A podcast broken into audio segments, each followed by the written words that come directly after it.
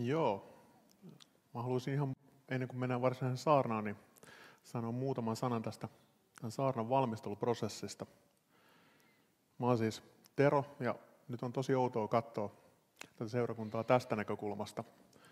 Mä oon tottunut tässä uuden version aikana, mä oon itse asiassa ollut uudessa versiossa mukana ihan alusta alkaen. Silloin sitä kutsuttiin nuorten aikuisten yhteisöksi ja uskokaa, tai älkää, minäkin olin silloin ainakin nuori aikuinen. Ja tota, mä oon enimmäkseen tosiaan ollut noissa tekniikkahommissa ja erityisesti miksailemassa, niin on tänäänkin itse asiassa miksaamassa. Ja silloin tietysti mun paikkani on yleensä tuolla salin takana. Tämä on mulla nyt vähän uusi kuvakulma ensimmäistä kertaa tässä roolissa. Mutta tota, periaatteessa niin kun olen kyllä kokenut kiinnostusta tähänkin puoleen, ja nyt kun Daniel tarjosi tämmöistä mahdollisuutta, varsinkin vielä tehdä se tälleen niin kun tota, tavallaan niin kuin dialogina, niin en, en sitten tota, ei, en halunnut eikä voinut kieltäytyä tästä hienosta tilaisuudesta.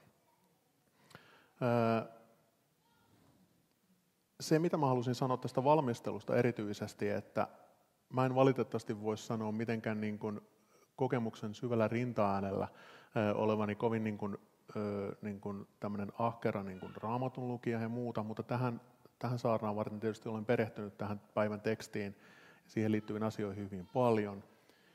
Ja mä haluan niin kuin tota sen kertoa. Mä oon toiminut vuosien varrella paljon erilaisissa asiantuntija- ja opetusalan tehtävissä, ja siellä pätee tämmöinen vanha viisaus, että jos jonkun asian haluat oppia oikein hyvin, valmistele siitä opetus, riippumatta siitä, pidätkö sen kenellekään tai muuta, mutta se on yleensä keino oppia asioita erittäin hyvin. Ja tämän voin vahvistaa tällä kertaa tästä aiheesta. Toki tietysti opetusalalla valitettavasti tunnetaan myös semmoinen, että ne on tietysti kaksi eri asiaa, tietää joku asia hyvin ja osata opettaa siitä hyvin, mutta ei mennä siihen nyt sen tarkemmin. Mutta se, mitä mä haluan rohkaista tutkimaan Jumalan sanaa, paitsi että me tänään puhutaan Jumalan sanasta, myös puhutaan mitä tai kuka se Jumalan sana on. Se liittyy tähän päivän tekstiin. Meillä on hieno mahdollisuus, että me voidaan elää tämmöisessä maassa, tämmöisessä yhteiskunnassa ja tässä ajassa, missä meillä on todella paljon erilaista, erilaista materiaalia, millä voidaan tutustua tarkemmin Jumalan sanaan. Siihen haluan lämpimästi kaikkia kannustaa. Tänään siis saarnan aiheena on Jeesus, Jumala. Me eletään paaston aikaa, joka valmistaa meitä pääsiäiseen, ja sen takia mä haluaisinkin aluksi viedä muistot pääsiäisen ajan tapahtumiin ja siihen, mikä olikaan Jeesuksen kuolemantuomion syy näin juridisessa mielessä. Evankeliumit kertoo tietysti sen ajan tapahtumista, ja Johanneksen evankeliumissa yhdeksännessätoista luvussa on kerrottu näin. Kun ylipapit ja heidän miehensä näkivät Jeesuksen, he rupesivat huutamaan, ristiinnaulitse, ristiinnaulitse. Pilatus sanoi heille, ottakaa te hänet ja ristiinnaulitkaa, minä en ole havainnut hänen syyllistyneen mihinkään. Juutalaiset vastasivat, meillä on lakimme ja lain mukaan hän on ansainnut kuoleman, koska hän väittää olevansa Jumalan poika.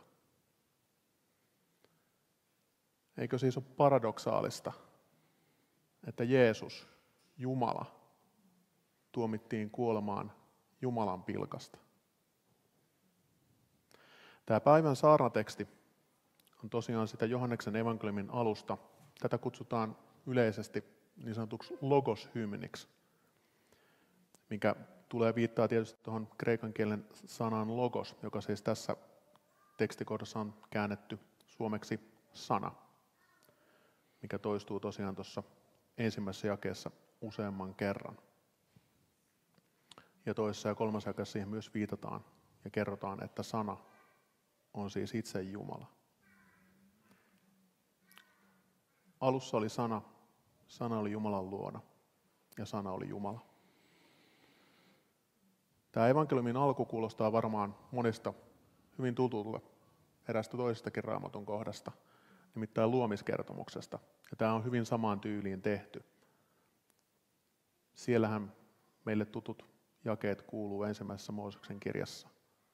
alussa Jumala loi taivaan ja maan. Ja kolmannessa jakeessa, siellä ensimmäisessä Mooseksen kirjan ensimmäisessä luvussa, Jumala sanoi, tulkoon valo, ja valo tuli. Tässä on hyvin selkeä ja vahva viittaus tähän Raamatun alkuun. Ollaan siis aivan perustavien asioiden äärellä, kuten Daniel totesikin. Tätä osaa usein, Johanneksen evankeliumin alkua usein kutsutaan myös niin sanotuksi pikkuluomiskertomukseksi. Kuten tässä on jo todettu muutamaan kertaan, tässä ensimmäisessä, saarnasadan ensimmäisessä osassa tarkastellaan Jeesusta Jumalana. Mulla on ehkä tämmöinen insinööreille tyypillinen aja, tapa niin kuin jäsentää asioita usein erilaisten niin kuin määritelmien kautta. Ja tässäkin, kun mä rupesin tätä miettimään, ja tuona oli siis puhetta, että tänään aiheena on Jeesus, Jumala, niin rupesin miettimään lähinnä sitten, että mitä sillä sitten tarkoitetaan.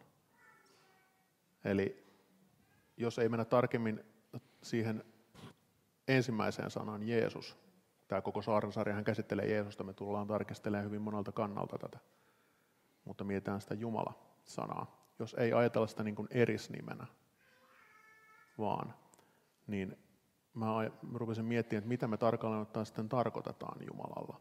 Toki voi ajatella, että nyt ollaan niin perusasioiden kannalla, että ei tarvitse edes määritellä. Mutta mä silti halusin tähän niin kuin vähän pysähtyä. Ja tota, siksi mä heitänkin oikeastaan pallon pastor, pastorille, Danielille. Mitä me tarkalleen ottaen tarkoitetaan Jumalalla? Niin, että mikä on Jumalan määritelmä? Et pienempää kysymystä voinut tähän, tähän heittää. Mua puhuttelee hirveän paljon toi, toi niin kuin insinöörin lähestymistapa tähän. Musta tuntuu, että no anteeksi vaan, mutta Jumala pakenee insinöörin logiikkaa. Jumala ei mahdu sellaiseen määritelmään. Ja, ja toisaalta musta tuntuu, että tämän päivän evankeliumitekstin kannalta tämä on ihan fantastisen upea, upea ajatusmaailma. Että meillä on Jumala, joka on sanoja suurempi. Ja meillä on Jumala, joka on elävä sana isolla ässällä. Meillä on Jumala, jota ihmisjärki ei voi käsittää. Ja meillä on Jumala, joka tekee itsensä ymmärrettäväksi omalla sanallaan. Ja mä ajattelen, että pohjimmiltaan tässä on hirveän syvät isot kysymykset taustalla. Kysymykset, niin kuin, että, että mistä kaikki on saanut alkunsa, jos puhutaan luomiskertomuksesta, mistä tämä kaikki on saanut alkunsa. Tai, tai kysymykset, mitä on kuoleman jälkeen, tai, tai kysymykset siitä, että, että miten mä eläisin elämäni niin, että, että mä elän oikein, tai, tai syvä kysymys, mistä mä löydän elämääni rakkautta ja yhteyttä, tai, tai syvä kysymys, miten mä löydän rauhan rauhattomuuden keskellä, mikä, mikä rauhoittaa ahdistuneen mielen, tai tai miten toimia maailmassa, joka on, on täynnä rauhatonta. Ja mä ajattelen, että Jumala ei ole vastaus näihin kysymyksiin. Se olisi, se olisi jotenkin niin kuin halpa ja helppo juttu, että okei, tällaisia kysymyksiä on, ja sitten vastauksena Jumala. Ja sitten toisaalta mä myös vilpittömästi koen, että, että ilman Jumalaa nämä kysymykset on aivan mahdottomia ja suorastaan järjettömiä. Et mä en ikinä voi... tavoittaa. Mä en ikinä voi löytää näihin kysymyksiin sellaisia vastauksia, jotka olisi nättejä, loogisia vastauksia. Ja samalla tässä Raamatun kohdassa tapahtuu jotain tosi ihmeellistä, oikeastaan kaksi ihmeellistä asiaa. Ensinnäkin se, että, että salattu sanojen tuolla puolella oleva Jumala onkin sana isolla ässällä. Että Jeesus itse on Jumalan sana. Että se, mitä mun sanat ei tavoita, onkin, ei suinkaan niin kuin sanaton, vaan, vaan on sana isolla ässällä jotakin muuta. Ja suorastaan sellainen sana, joka on aina ollut ja jonka välityksellä kaikki on luotu, niin kuin tässä sanotaan. Siis ensinnäkin se oli se ensimmäinen ihmeellinen asia tämän kannalta, että sanaton onkin sana. Ja toinen yhtä ihmeellinen asia tässä, että se sana tulee lihaksi. Eli että Jumala ei suostu jäämään kauas. Jumala ei suostu jäämään sellaiseksi abstraktiksi vellovaksi. Joku korkeampi voima, mutta mitä tästä nyt sanoisi, vaan Jumala tulee tosi lähelle. Että, että ääretön, ikuinen Jumala syntyy ihmiseksi, tulee lihaksi, on, on niin kuin ihmisenä maan päällä sen reilut, reilut kolmekymmentä vuotta. Ja tässä mä voin kohdata sen Jumalan, enhän mä voi ikuisuutta kohdata. Sehän valtavan ahdistava ajatus, että pieni ihminen olisi ikuisuuden edessä.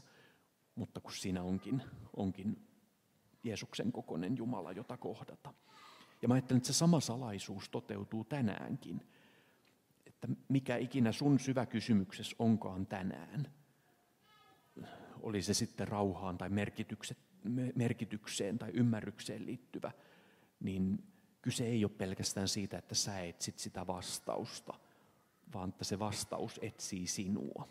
Että tänään Jumala, jonka sylissä jotenkin kaikkiin näihin salaisiin kysymyksiin vastaukset on kätkettynä, se, se Jumala lähestyy meitä ja tulee meidän luokse. Ja t- tätähän rakkaus on, tämä on Jumalan rakkautta, että, että Jumala tulee lähelle. En mä tiedä, tämä ei ehkä ollut nyt Jumalan määritelmä, mutta auttaako tämä, auttaako tämä eteenpäin? Tämä auttoi oikein hyvin eteenpäin ja, ja tota, olen yhtä mieltä siitä, että ei me tietenkään tässä rajallisessa ajassa tulla Jumalaa täydellisesti tuntemaan. Luther sanoi, että ihmisen kallein asia on oppia tuntemaan Jumala. Siitähän tässä kaikessa on kyse. Tässä saarnassa, tässä messussa, meidän yhteisössä, meidän seurakunnassa. Täydellisesti me ei tietenkään tässä ajassa Jumalaa opita tuntemaan. Tuossa päivän tekstin kolmannessa jakeessa se siis kuului näin. Kaikki syntyi sanan voimalla. Mikään, mikä on syntynyt, ei ole syntynyt ilman häntä. Tämä evankeliumin alku, siellä on viittaus niin kuin paitsi luomiskertomukseen myös yhteen toiseen vanhan testamentin kohtaan, nimittäin sanalaskujen kirjan kahdeksanteen lukuun, jossa viisaus kertoo itsestään. Siellä mainitaan, että viisaus on ollut ensimmäinen Jumalan teoista, joka on seurannut hänen luomistyötään. Eli evankeliumi opettaa, että tämä sana, valkeus ja viisaus on Jeesus. Mä haluaisin lukea nyt tämän, tämän sanalaskujen, sanalaskujen kirjasta luvusta kahdeksan, jakeet kaksikymmentäkaksi kaksikymmentäseitsemän. Minut Herra loi ennen kaikkea muuta, luomisensa esikoisena, ennen taivasta ja maata. Ihan kaikkisuudesta minä sain alkuni, kaiken alussa, ennen kuin maata oli. Kun synnyin, ei syvyyksiä vielä ollut, ei lähteitä tuomaan niiden vettä. Ennen kuin vuoret pantiin sijalleen, ennen kuin oli kukkuloita, minä synnyin. Ennen kuin hän teki maat ja mannut, ennen kuin oli hiekan jyvääkään. Olin läsnä, kun hän pani taivaat paikoilleen ja asetti maanpiirin syvyyksien ylle. Tämä sanalaskujen kirjan kohta kertoo siis Jumalan luomistyöstä ja sen välikappaleena toimineesta viisaudesta, sanasta. Logoshymni opettaa meitä siis näkeen, että viisaus on Jeesus, Jumalan ainoa poika. Ja tämän kyseisen raamatun kohdan myötä meidän kirkko tunnustaa Kristuksesta, että kaikki on syntynsä saanut hänen kauttaan ja ilman häntä ei ole syntynyt mikään, mikä syntynyt on. Tämä on itse asiassa meidän kirkon toisessa keskeisessä uskontunnustuksessa, eli Nikean uskontunnustuksessa mainittu näin. Me uskomme yhteen Jumalaan, kaikkivaltiaaseen Isään, taivaan ja maan, kaiken näkyvän ja näkymättömän luojaan. Me uskomme yhteen Herraan, Jeesukseen Kristukseen, Jumalan ainoaan poikaan, joka on syntynyt Isästä ennen aikojen alkua. Jumala Jumalasta, valo valosta, tosi Jumala tosi Jumalasta. Syntynyt, ei luotu. joka on samaa olemusta kuin Isä ja jonka kautta kaikki on saanut syntynsä.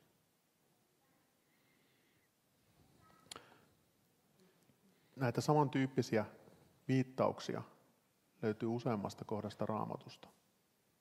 Mä nostan tähän vielä yhden, nimittäin ensimmäisestä korinttolaiskirjeestä, kahdeksannesta luvusta, jae kuusi. Meillä on vain yksi Jumala, Isä.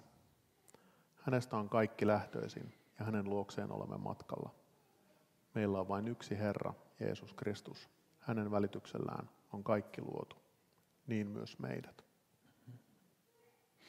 Tuo on huikea ajatus, että tässä tosiaan puhutaan luomisesta. Mä haluaisin vähän palata siihen, mitä sä alussa, alussa pohdit sitä, että siinä on jotain ironista, että Jeesuksen virallinen tuomio oli Jumalan pilkka. Että, että Jeesus, joka on Jumala itse, niin pilkkasi Jumalaa siinä. Ja mä ajattelen niin, että se olisi Jumalan pilkkaa, jos se ei olisi totta. Että se, mitä Jeesus itsestään puhuu, ja se, se paikka, minkä Jeesus ottaa, niin se nostaa Jeesuksen Isä Jumalan rinnalle luojaksi.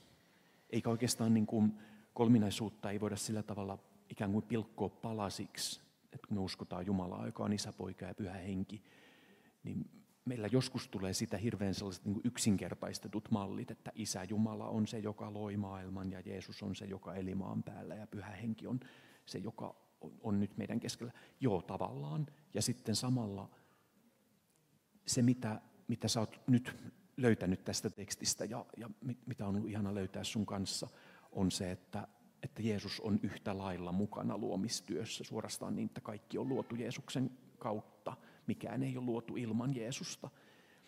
Eli että kun me kohdataan Jeesusta, niin me kohdataan maailmankaikkeuden luojaa. Ja se on ollut huikea ajatus.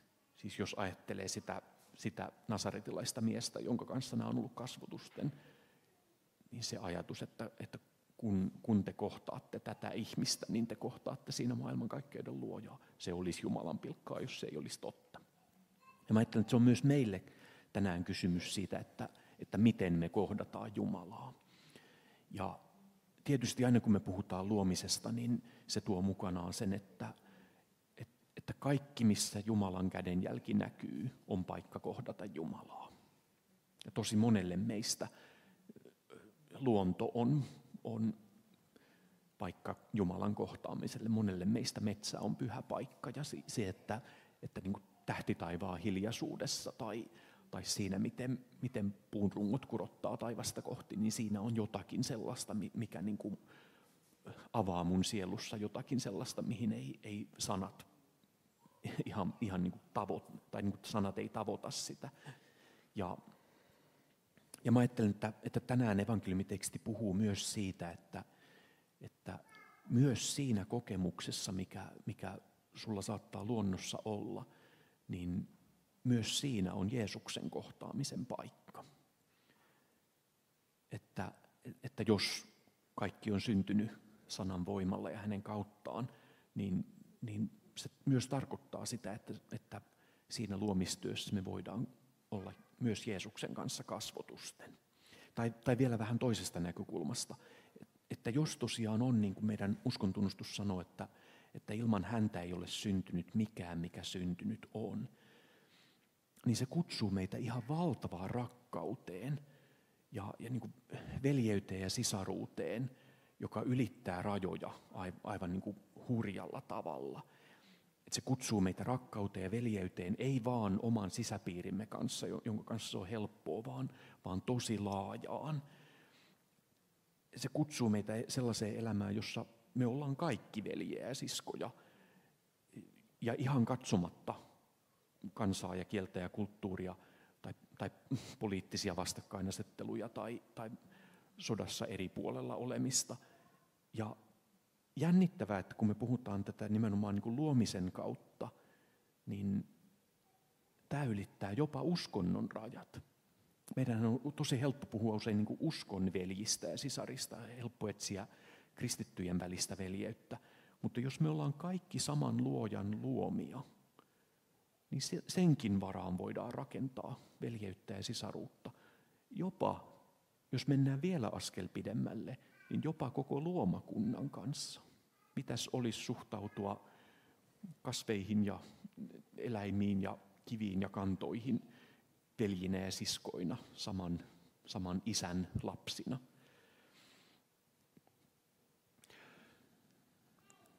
Tässä päivän tekstissä aletaan lähestyä kohti sen mahtavaa loppua. Logoshymni kertoo, kuinka Jumalan ainoa poika astui kirkkaudestaan alas maailmaan valaisemaan sen synkkyyttä. Painavia sanoja näinä päivinä. Hänessä oli elämä, ja elämä oli ihmisten valo. Valo loistaa pimeydessä. Pimeys ei ole saanut sitä valtaansa. Tässä viidennessä jakeessa esiintyy Johanneksen teksteissä ensimmäisen kerran tämmöinen sanapari valo ja pimeys, siis vastakkainasettelu.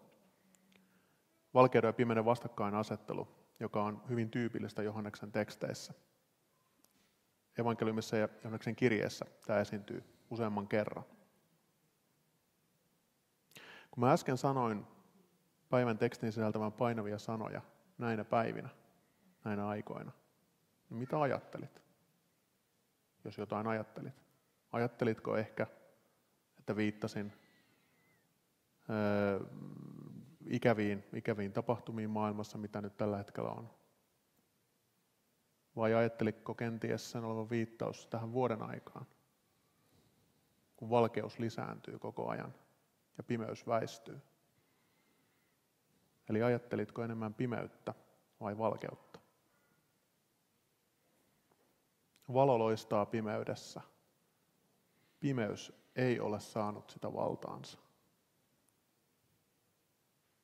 Mä haluaisin vielä pari nostoa tehdä, kuten mainitsin, tämä mainitaan useampaan kertaan, mutta Johanneksen evankeliumista, missä tämä sama teema tulee. Kahdeksannessa luvussa, Johanneksen evankeliumin kahdeksannessa luvussa, jae kaksitoista. Jeesus puhui taas kansalle ja sanoi, minä olen maailman valo. Se, joka seuraa minua, ei kulje pimeässä, vaan hänellä on elämän valo.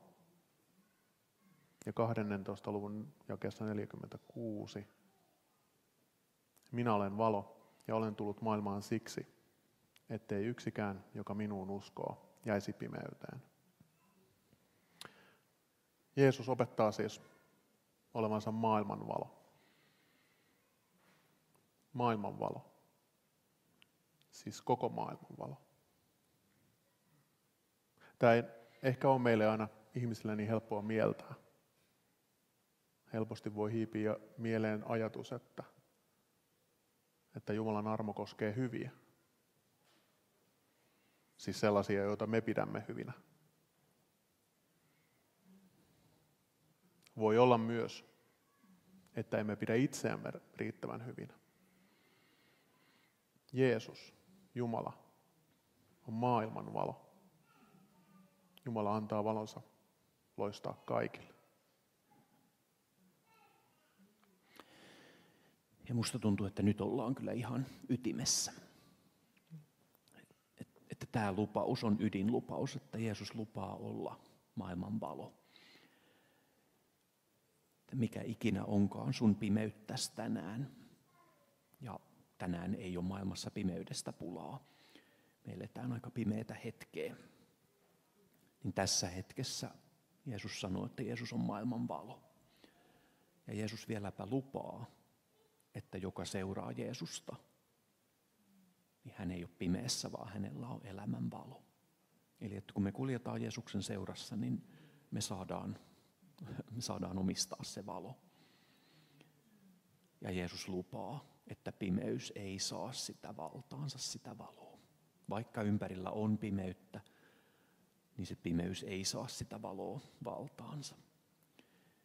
Tämä on se hyvä uutinen, jonka äärellä me tänään ollaan. Tämä on se Jeesuksen valo, jonka äärellä me tänään ollaan.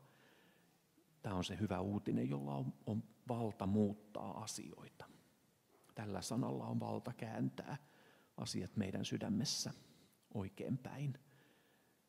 Tällä sanalla on valta oikeastaan valta kaiken yli. Tämä on se sana, jonka luokse me ollaan tänään tultu. Pelastava sana. Jeesus, maailman valo.